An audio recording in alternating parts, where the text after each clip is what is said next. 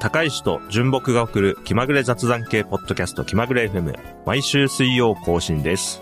こんにちは、純木です。こんにちは、高石です。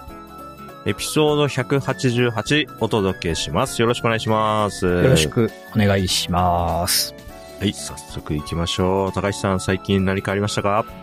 はい。最近ね、とある、えー、単語の語源を知って、えー、椅子から転げ落ちるほどびっくりしたんですけれども、おうおう。まあそれが何かというと、はい。えー、ジグですね。ジグ。ジグってご存知ですか？漢字で書くと、えーあ、と漢字の方ね。はいは。はいいジグね。直すの、うん直す、直すに、えっ、と、具体の具でジグ。直す、あの、体、主に体を治す系の治療の地ですよね。治療の地ですね。はいはいはい。っていうジグですね。あのーまあ部品とかこう、なんか固定したりとか、うん。なんか、あれですか、クランプとか、まあそういうのジグあると思うんですけど、はい。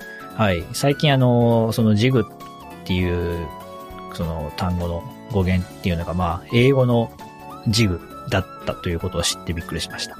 あ、そうなの？それは、じゃあ、み、に耳で聞いた日本人がそのまま日本語でもジグって呼ぶようになったってこと？英単語のジグ、JIG に漢字を当てたものだそうです。あ、全く同じなんだ。そうです。ああ、じゃああのー福井にある会社のジグ JP ってありますけど、あれのジグも多分このジグなんだな、じゃあな。おうー。ん。ええいやー、そうなのこれはね、びっくりしました。漢字のジグはね、あの、うん昔からなんか時々見て、こういう用語があるんだなってのは知ってたんですけど、はい。はい。最近あの、えー、この JIG の方のジグ、これをね、うんあの、見て、あれ？と思ってね、うん。その、漢字のジグが載ってる、その、ページと同じところに英語のジグがあったんで、はいはいはい。なんか似てんなと思って調べて みたら、えー、英語に漢字を当てただけだったと、えーいうことが分かりました。すごいですね。なるほど。これね、知らなかった。あ、意外、知ってるかなと思ったんですけどね。いや、日本語の方のジグは、まあ、好きな言葉なんで、うん、あれなんだけどね。あ、そうなんだ。英語のジグ。英語、英単語のジグはあんまり知らなかったな。あうん。使ったことなかったと思う、自分では。まああ、あまり、なんか聞いたことのない単語な気はしますけどね。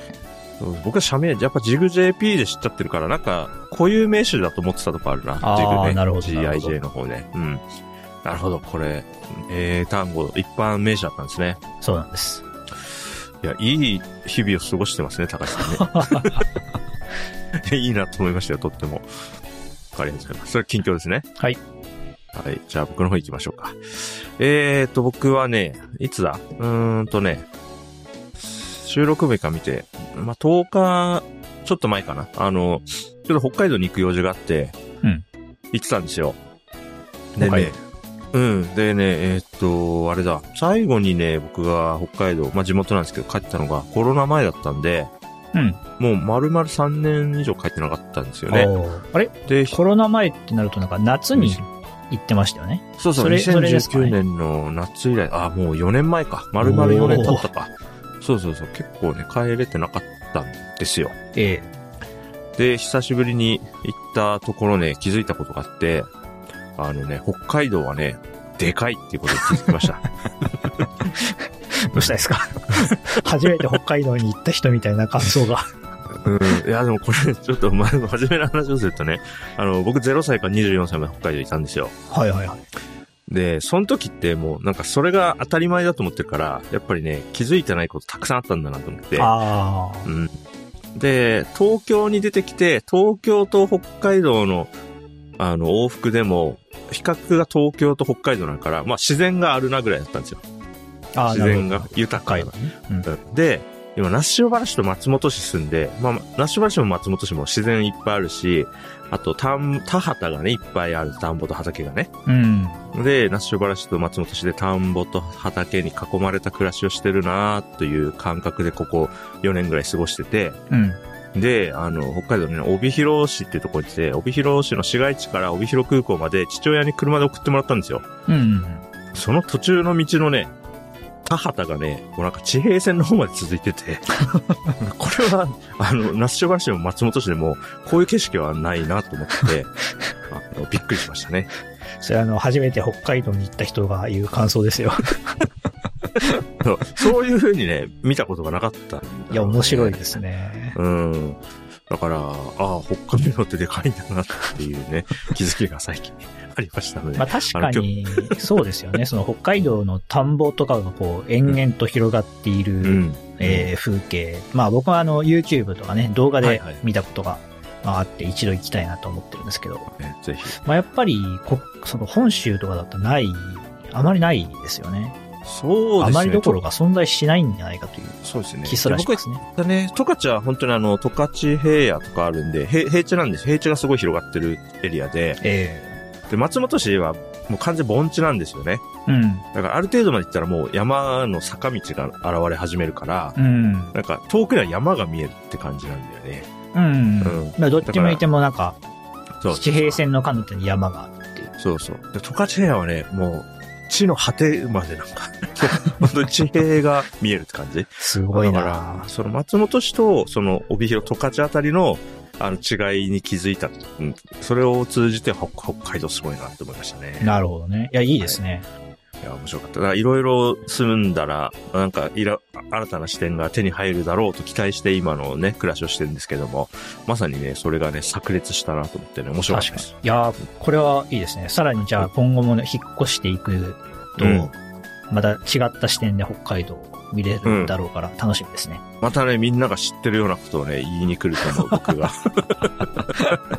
よろしく、よろしくお願いします。それめちゃくちゃ面白い。はい。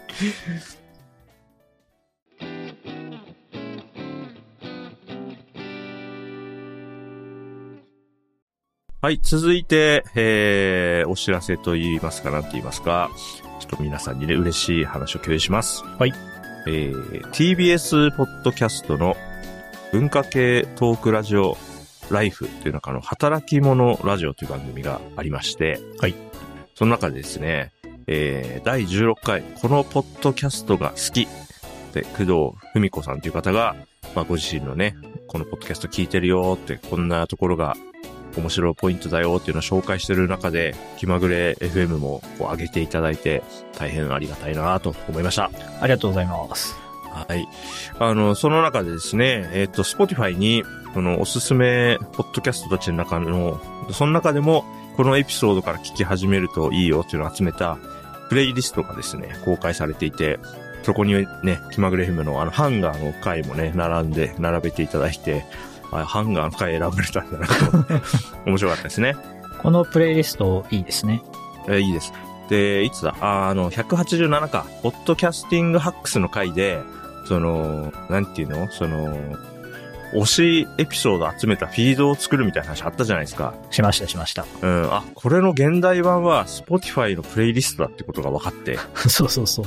うん。なるほどって思いました。うん。このプレイリストを見た瞬間に、あれ？なんか似たような話したなって 思いましたからねそ。うそう。確かに、あの時僕、権利とか大丈夫かって言ったけど、確かに別に Spotify に配信されてるポッドキャスト番組の、あの、自分の好きなエピソードを集めてプレイリストにするのはすごい合法っぽくていいなと思いましたね。うんいいですよね。はい。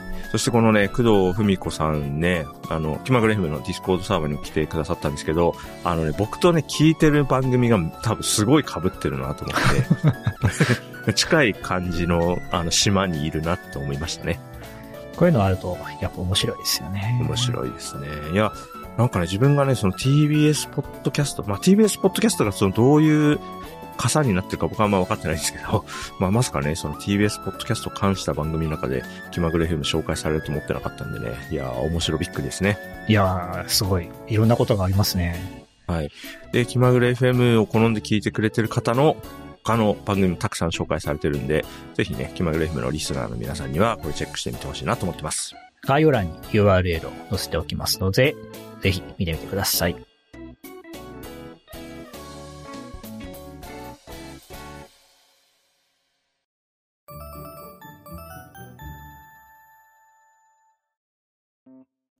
はい、今回はですね、僕が持ってきた話をします。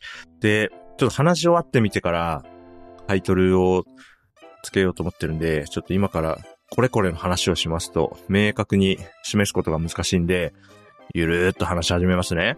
はい。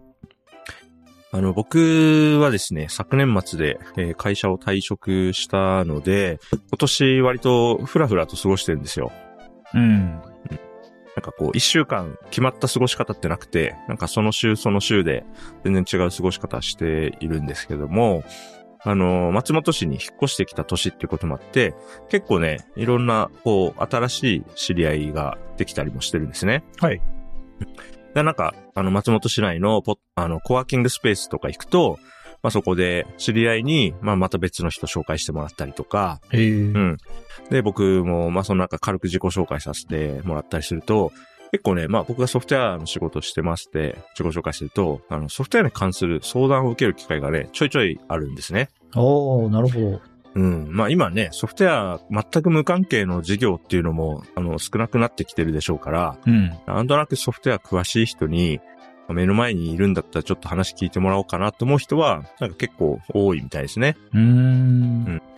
でね、そのいろんな現場のいろんな立場の人のいろんな相談を受けてる中で、ちょっと思ったことがあるので、今日はその話をちょっと高橋さんに聞いてもらいながら、なんか深めていけるといいかなとお思ってー、面白そます。はい。あの、ソフトウェアエンジニアっぽい話をたまにはしとこうかなと。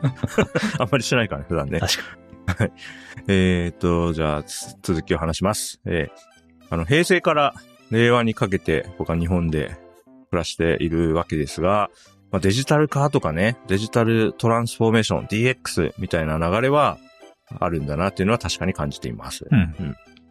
で、その中で、たまにね、まあ、ちょいちょい見るかな。日本人は、ちょっと IT リテラシーが低いとか、うんその IT リテラシーないから、こう DX なかなか進めるの難しいみたいな言説を目にする機会も、まあ、そんな珍しくないかなと感じています。うん。うん、結構日本日本ではこういうの進めていくの難しいみたいなね、主張は、うんまあちょいちょい目にするかなと思ってるんですよ。はい。でところで、少なくとも僕が見聞きしてる範囲では、リテラシーはそんなに問題ないんじゃないかなって感じることも多いんですよ。ああ、それはその、今、まあ、松本で、こう、うん関わっていて、で、まあ、はい特にそのソフトウェア企業ではない人とか、うん。うんまあ、そういう人のことですかね。そうですね。その人たちの話聞いてても、例えば、組織で Slack 導入されましたってなった時に、ああ、もう全然ダメです。 Slack わかりません。ギブアップみたいな人はそうそういなくて、うん。別に Slack 導入されたら、あ、チャンネルっていうのがあって、ここに発言して、あ、スレッドっていうのはこのコード、子階層みたいなやつで、あ、なんかこうやったらスタンプみたいに絵文字つけれんだな、みたいなことは、別に、そこでつまずく人はそうそういないなという感触ですね。うん。うん。まあ、あの、僕が接してない中でね、本当に、なんか、まあ、インターネットも全然使ってないところだと、まあ、リテラシー、IT リテラシーみたいなところにネックになるケースは、まあ、きっとあるんでしょうけれども、少なくともね、なんか DX やってくみたいな文脈の中において、僕が相談を受けるような範囲だと、そんなにリテラシーは問題ない。識字率もね、すごく高い国ですしね。うん。うん。なんかこう説明書とかヘルプを読んだり、まあちょっと半日でも使えば、まあ何かソフトウェアを使うっていうことに関してはそんなにそんなにネックになってないんじゃないかな。というのが僕の肌感ですね。なるほど。うん。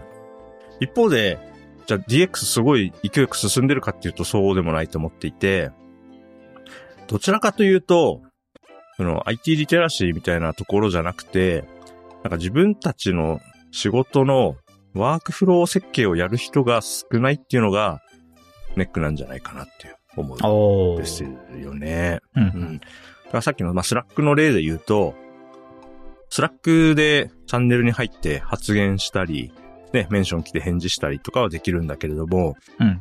Slack ワークフローをすごい使いこなして自分たちの作業を効率化してる人ってなると、うん一気に母数が減るなっていう感じですね。ああ、はいはいはい。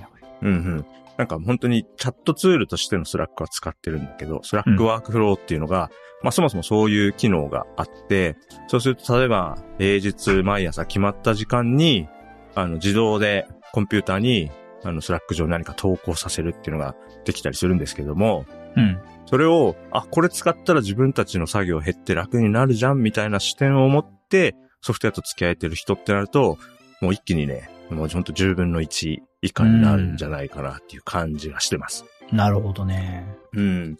だから実は、うん、ワークフロー設計とか、あの、なんだろうな、ソフトの使い方分かっても、じゃあこういうシーンではどれを使うのがベストなんだっけとか、うん。それをね、なんか考えて組み立てて実践していくところがネックになってんじゃないかなと感じてますね、最近ね。うん。うん。それでどうですかね？高石さんは多分ソフトウェア割とがっつり使ってる企業をこれまであのキャリアとしていくつか所属されてきたと思うんですけども、どうですか？高石さんの肌感だとどうですかね？そうですね。うーん。うんまあ僕がこれまで所属してきたのは本当に ソフトウェアをこう書いて、それでし、こう食っていくみたいなはい。会社しかないので、うん。なん、うーん、なんか、そう、うんソフトウェアを使ってなんかワークフローを作るっていうのが、まあ、うんなんか割と当たり前 なう。環境ですよね。うん。あ、そう、そうだと思いますよ。うん。でね、僕が、まあ、高橋さんと一緒に働いてた、まあ、GMO ペバボっていう会社があるんですけども、ああいう会社だと、まあ、一番そういうの得意なのはソフトエンジニアだと思うんですよね。はい多くの場合ね。で、そのソフトエンジニアたちが、わーわーやってるのを見て、あ、こうやんのねってなって、もう全職種に、うん。その、活用が広まってる感じ。うんうんうん。で、そういうところって、どんどんこう、効率化が進むなと思っていて、うん。でもその雰囲気がないところだと、なんか、なかなかこう、デジタルツールは使ってるんだけど、なんか、手作業は依然としてすごく多くあって、やっぱりなんかそこがネックなんだろうなと思ってますね。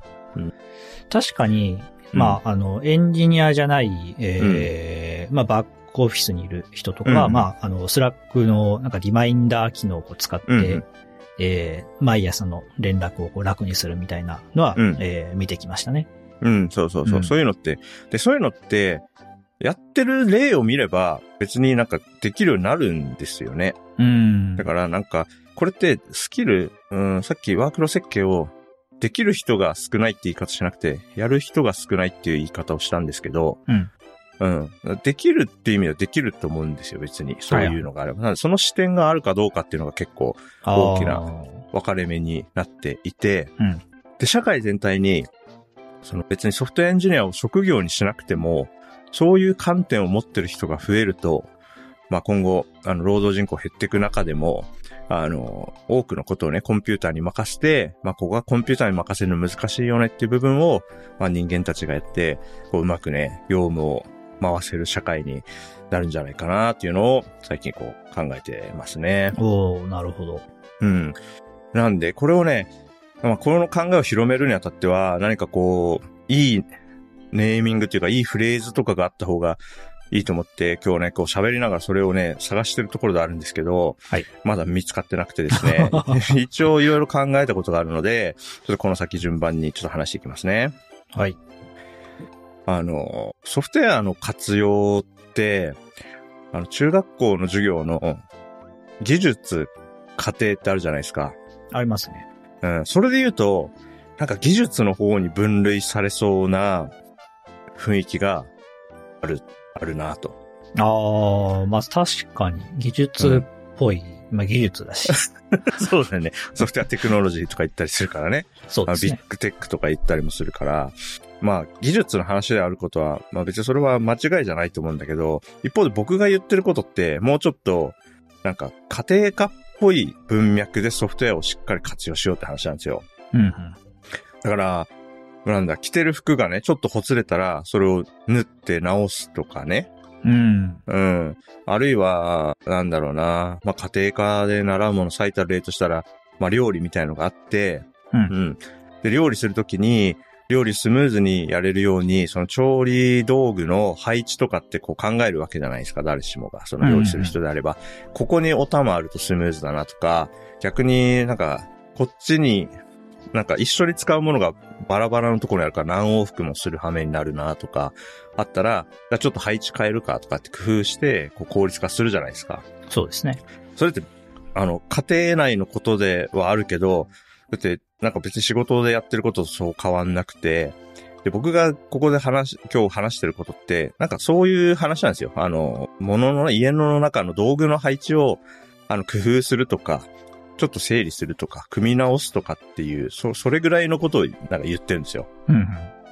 そんな中で、なんかね、日々繰り返し発生する作業を、まあ、コンピューターに任せたりとか、まあ、A が終わったら次に B をやらせるみたいなことを、こう、組んでいけると、うんまあ、普通にね、家の模様替えするみたいな感じで、あの、カジュアルにソフトウェアを活用する人が増えると、まあ、今よりね、なんか望ましい状態に近づくんじゃないかなと思ってるということです。なるほど。はい。で、あとね、これに関してちょっとヒントを探しているところなんですが、一個見つけたのはですね、あの、台湾のデジタル担当大臣、オードリー・タンさん。うん。オードリー・タンさんはね、その、その、なんだ国の IT 施策を進めるときに、あの、リテラシーっていう言葉じゃなくて、あの、コンピテンスとか、コンピテンシーっていう言葉を使って、えー実際にはデジタルコンピテンスとか、メディアコンピテンスっていうものを、そういう言葉を使って、あの、施策とかを考えてるみたいなんですよ。おううん。でね、一応調べたんだけど、そのリテラシーもコンピテンシーも日本人にとっては、なんていうか外来語であんまりこう、はだ、な、馴染みがね、あんまり日常に使う言葉じゃないから、リテラシーとコンピテンシーの違いを、なんか明確にするの結構難しいなと思ったんだけれども、うん。うん。炭酸が言ってるのは、リテラシーっていうのは、その利用者が受け手であることを前提としていてほ、コンピテンシーの方は、その作り手であるっていうことを意味してそういう使い分けを炭酸はしてるそうなんですね。おーなるほど。うん。これはね、結構僕が考える上では、すごくいい、いいヒントだなと思いました。ソフトウェアを、ただ、これ使ってくださいって言われて、使い方理解して使うんじゃなくて、うん自分の作業とか、チームの日々の営みがあって、そこにこう、どう当てはめるとか、どうそれを組み合わせて、こう、組み上げるかっていうのを考えるっていう意味では、なんていうかね、あの、人間が先で、まあソフトウェアは、まああくまで道具で、うん、あの、それをどう使うかは、あの、使い手に多く裁量がありますよっていう意味で、うん、リテラシーとコンピテンシーっていう整理はなかなかいいなと思いましたね。あってなると、今、まあ、その、これこまでの話だと、まあ、リテラシーがある人は結構多い。が、コンピテンシーがある人というのが、まあ、ちょっと少ない場所が多いんじゃないかっていう、そうですねえー。感じですかね。そうですね。で、そもそもリテラシーないとコンピテンシーにいかないと思うんで、うんうんうんうん。まあ部分集合にはなってると思うんですよね。うん。リテラシーある人の中で、あの、コンピテンシーもある人がいるっていう構造にはなってると思うんで、なるほど。この比率をね、高めていけば、うん、もっともっと、なんかこう、なんていうか残業を減らせるとか、ううんん。人少なくても回せるとか、まあそういうことになっていくのかなと思ってますね。ええ面白いな。うん。で、さらにね、今回割と真面目に調べたんだけど、あのーさっきのね、あの、中学校の授業で技術家庭って、この二つに分けるのあんま良くないなと思ったんですよ。ほなんていうか、そのか、技術と家庭っていうとなんか家の外と中でやることがパキッと分かれる感じするじゃないですか。う。うん。うん。な技術はだからつまり家の外のもので、技術家庭の家庭っていうのは家の中のものみたいな、そういう雰囲気が出ちゃってると思うんですよね、この、な、命名には。ああ、なるほど。でも、僕がやってることって家庭内でも別にソフトウェア技術活用するから、今のね、スマートホームとかって家庭内に技術を持ち込む話じゃないですか。そうですね。だから、あんまこういう分け方良くないというか、悪い先入観を、こう、義務教育の過程で植え付けられるなと思ったから、うんうん。これど、文科省はこれどういうつもりで、これ、こういうラベルにしてんのかなっていうのを一応調べたんですよ。はい。そしたらね、平成29年の中学校学習指導要領には、なんかすごいいいことが書いてあって、お？えー読み上げますね。はい。はいえーえーか技術過程でどういうことを達成したいのかっていうね、話の中を見てみると、習得した知識、技能を活用して、生活や社会における技術に関わる問題を解決することで、理解の進化や技能の習熟を図るとともに、技術によって問題を解決できる力や技術を工夫し創造しようとする態度を育成する内容って書いてあるんですよ。おおなんかすごいいいこと書いてますね。そう。しかも、こう、生活や社会における問題を解決って言ってて、別に、文科省はこの技術と家庭を、なんていうかこう、対立させようとしてなくて、なんかこう、うんひ一つなぎのものとして、あの、学ぼうねっていうことを言ってんですよ、明確に。うん。だから、僕が誤解してたってことですね。この技術、中黒、家庭っていうのは、なんかこう、特に昔って技術は男が学んで、家庭科はね、女性が学ぶっていう悪い時代があったじゃないですか。うんうんうん、確かに。え僕が生まれる直前ぐらいまでそうだったんですけど、まあ多分ね、それのイメージを引きずってるのもあって、なんかこう技術と家庭っていうのは特に間に中黒が入ってることもあって、うん。技術と家庭っていうこう分かれたものに見えてたんだけど、うんうん。実はね、文科省はね、これをなんか、一つなぎのものとして一個の授業にしてるってことが分かったのは収穫でした。なるほど。うんなんかあの、技術うんは技術室で、家庭に関しては家庭科室でやるから、なんか分けてんのかなぐらいのイ。メージでしたね。確かにね。確かにまあ使う道具は違うんですよね。もちろんね。ね。まあ家庭の方はキッキッチンとか調理室だったりするそうですね。で、そこでお裁縫をやったりね。で、技術の方はなんだ？ハンダゴテとか？あとはその、えっ、と、釘を、釘打ったりとか。ああ、確かに確かに確かに。小学校だったら多分釘使って、あの、ちっちゃい本棚とか作った気がしますね作りま。すよね。うん。でも、なんていうか、家の中で全部同じ場所じゃないですか。確かに。ね、別にどっちもリビングでやるかもしれないし、だからここが融合していくといいなって思ってて、で、文科省もそれを目指してるってことが分かったのは、僕にとって、は、すごく収穫、別に対立してなかった。うんなんでこう分けて扱いたがるんだろうと思ったけど、それは、まあ、あの、後者の都合とかでそうなってる面はあるけど、なんか目指してるところは別にそうじゃないってことが分かったのは、まあ良かったですね、これはね。ああ、いいですね。なんで、ね、我々、まあ、ポッドキャストやるにしても、ポッドキャストってデジタルのものなんで、あの、ソフトウェアを使って、あの、効率化したりとか、例えばね、我々、 Notion を使って、こう、ネタをね、書き溜めたり、あの、エピソードの内容を組み立てたりしますけども、こういうのもまあ、その、割と家庭科的なソフトウェアの活用だと思うんですよ。うん。うん。そんなになんか、技術のことやってるっていうよりは、ああ、今日ポッドキャストどうしようねっていう感じで、日常生活の中にもう自然に溶け込んでると思うんですよね。そうですね。うん。で、こういう活動をね、どんどんやっていきたいし、で、自分はたまたまソフトウェアエンジニアリングを職業にしていたけれども、まあ職業にしないけど、なんかもうちょっと自分の暮らし便利にしたいなと思ってる人に、僕の知見をなんかこう、シェアしたり、そういうことできたら、面白いかなと、社会にインパクトあるんじゃないかなと思ってます。なるほど。いや、面白いな。っていう話をね、あの、今日しようと思ってたら、高橋さん近況でジグの話が出てきたんで、結構これ、あ、な、なんだと思って、ジグ、俺のジグっぽい話がバレてるのかと思って、面白かったですね。まあ、あの、はこの冒頭のジグの話っていうのはですね、うん。えー昨日、あの、ハテナっていう会社のデベロッパーブログで公開された趣味プログラミングの楽しみという記事の中でモ、テメンさんのやつか。そうです。そこでジグとジグが出てきて、なるほどってなったっていう背景があなるほどじゃあ、リンクしてたわ。じゃあ、結局。この記事もなんかまあ、その、自分がちょっとこう困っていることをこう解決するための、こう小さい目的の道具みたいな、はいはいはい、えー話だったりするので、ちょっと近いところはありますね。確かに確かに。僕はなんか技術と家庭みたいな、その補助線を引いたけど、このモテメンさんのは、あれですよね、仕事と趣味みたいな、そういう区分の中ですよね。うんうんうん。うん。だからここで言う趣味っていうのは、僕が言ってる、なんか生活とか家庭に近い、うん、ものですよね、きっとね。いやー、面白いですね。確かに。あー、あ、それであれか。語言語の記事か。Go is a shop, shop built jig っていう英語の記事があるのか。そう。これで、あ、なんかジグってあるけど、うん。あれ？みたいな。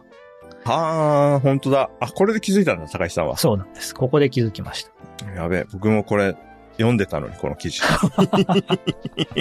あ、繋がってた、繋がってた。あ、面白かった。なるほど、なるほど。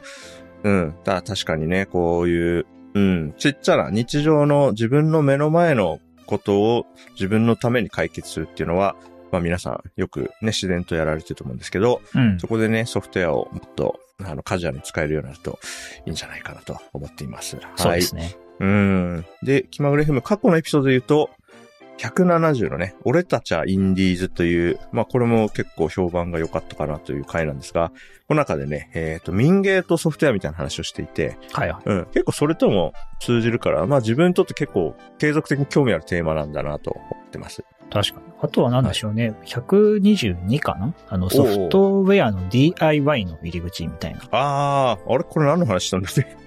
これはあの、うんユーザースクリプトが書きづらくって遊ぶ場所がなんか減ってるよねみたいな話ですね確かに。。 Slack ボット作ると楽しいとか言ってたね。なんかね。あ、うん。しかもこれ僕の司会の回じゃん。この回そうです120。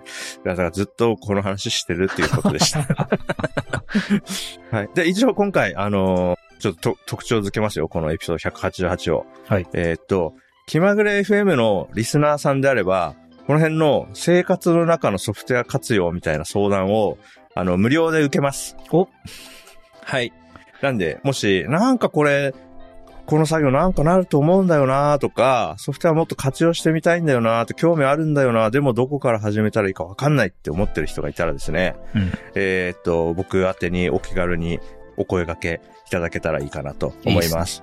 はい。郵便番号390の、あ、違うな、違う違う、デジタルでやろう。えっ、と、X のアット純木とかね、あの、気まぐれのディスコードとか、お便りでね、いただければ、あの、何かしら、ちょっと、解決できるかわかんないけど、あの、一生懸命相談には乗りますんで、一緒にね、あの、家庭科的なソフトウェアを一緒に活用していきましょ僕もちょっと見てみたいですね。そういうう。そうですね。はい。お便り。はい。なんかいい事例が生まれたらちょっと共有とかもしたいなと思ってますんでね。実はこの毎日、あまあ毎月2時間かかってた作業が実は5分で済むようになりましたとかね。そういうの見つかって嬉しいですよね。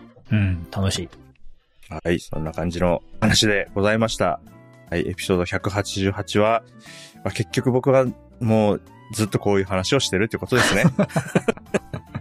はい。ご意見、ご感想、質問、話してほしいテーマは、ハッシュタグ X のハッシュタグ気まぐれ FM か Discord サーバー、お便りフォーム、どこからでも大歓迎でございます。概要欄に載せてある弁当の URL から一通りアクセスできるので、はい。何か言いたいことがあるという人はチェックしてみてください。はい。エピソード188。お相手は純木と、高石でした。はい。また次回お会いしましょう。ありがとうございました。さよなら。さよなら。